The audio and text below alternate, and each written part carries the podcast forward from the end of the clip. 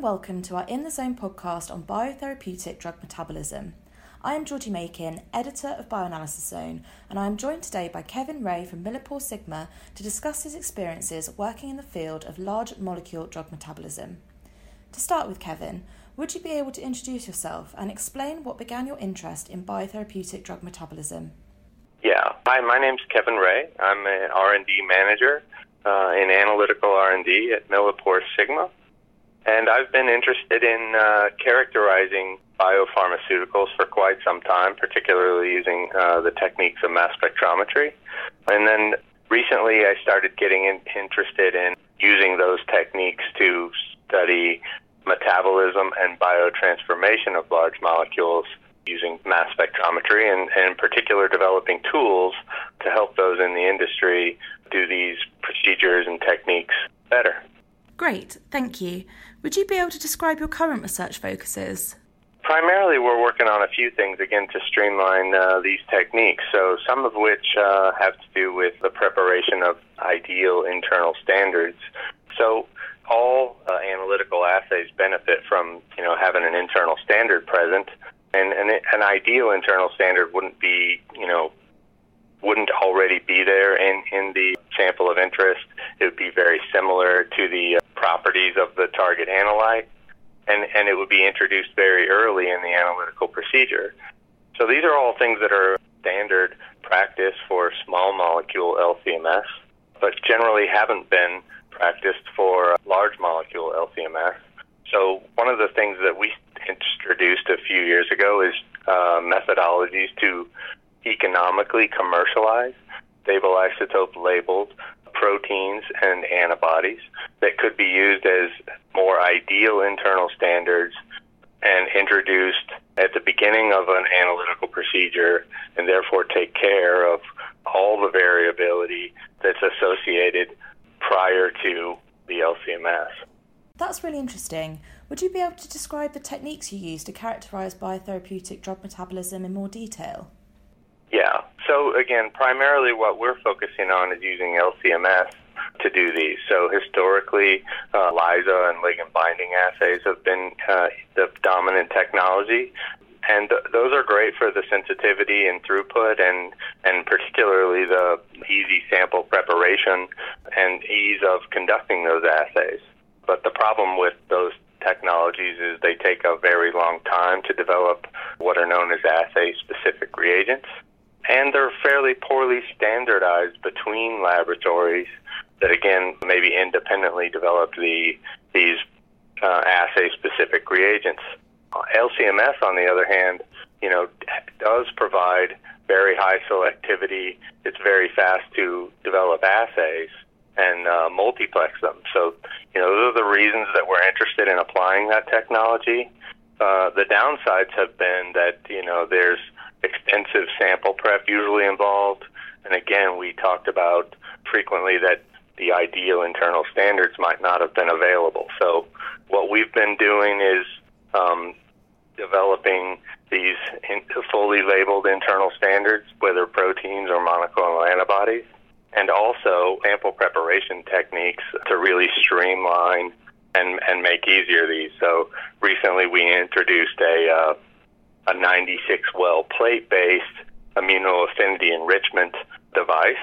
And so this really helps combine the best of both worlds so you can get now the sensitivity benefits that you might have gotten from an ELISA assay, but and now combining that with the selectivity of LCMS and further getting the uh, back to the simplicity of the sample prep that the uh, ELISA initially brought.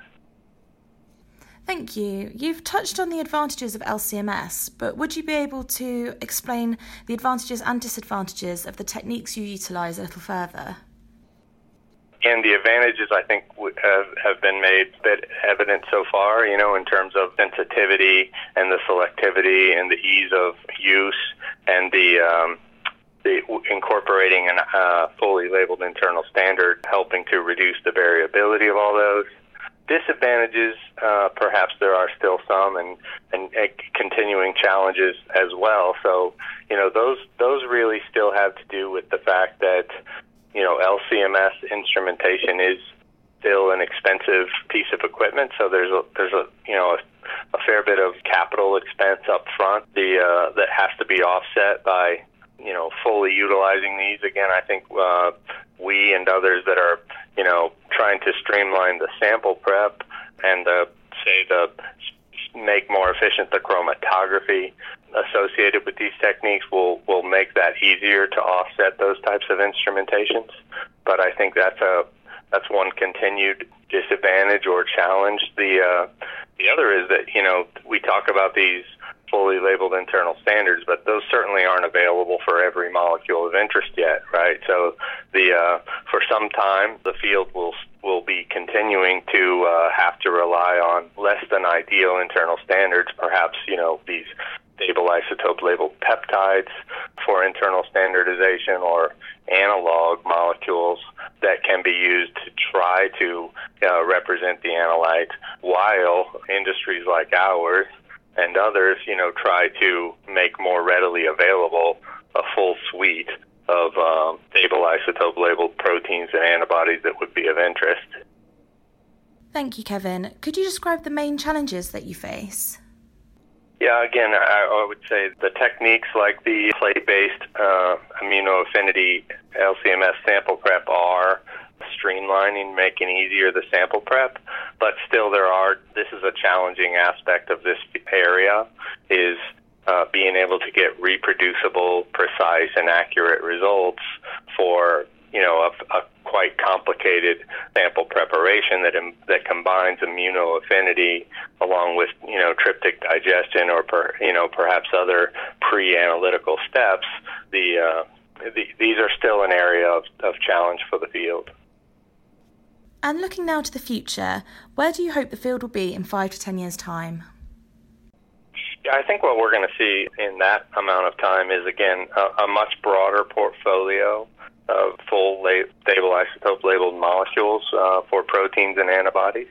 Uh, I think we're going to see a lot more uh, automation of these uh, sample preparations. Again, uh, whether that's built around devices like our immunoaffinity capture plate and, and kit that we're building out, uh, as well as, you know, you'll probably start to see fully on board sample prep where, you know, it starts to look more like a clinical ELISA type device where samples comes in, all the processing is done on board, behind a box, if you will, and uh, essentially analytical results come out the other end. So uh, clearly, people are starting to launch these types of you know automated devices now, and uh, we see lots of interest from customers in automation to again try to address some of those challenges we talked about associated with the sample preparation. And finally, what do you think the future holds for the role of drug metabolism in drug discovery studies? Again, I, I think we're going to start to see a lot more uh, utilization of mass spectrometry techniques to support these areas, particularly around large molecules. Again, this is already dominant technology in the support of uh, small molecule drug discovery and development. Um, and I think the, the role of mass spectrometry is going to continue to expand into this field, again, for whether that's preclinical PK or biotransformation or even you know, antibody drug conjugate studies. So all, all of these are very active fields right now in this area. So I, I think we're going to see that uh, that role continue. Thank you for listening to this Bioanalysis Zone podcast, and thank you to Kevin for joining me. You can find out more about drug metabolism on our website at www.bioanalysis-zone.com, or you can join the conversation on Facebook, Twitter, LinkedIn, and Instagram. That's all from us. Thank you and goodbye.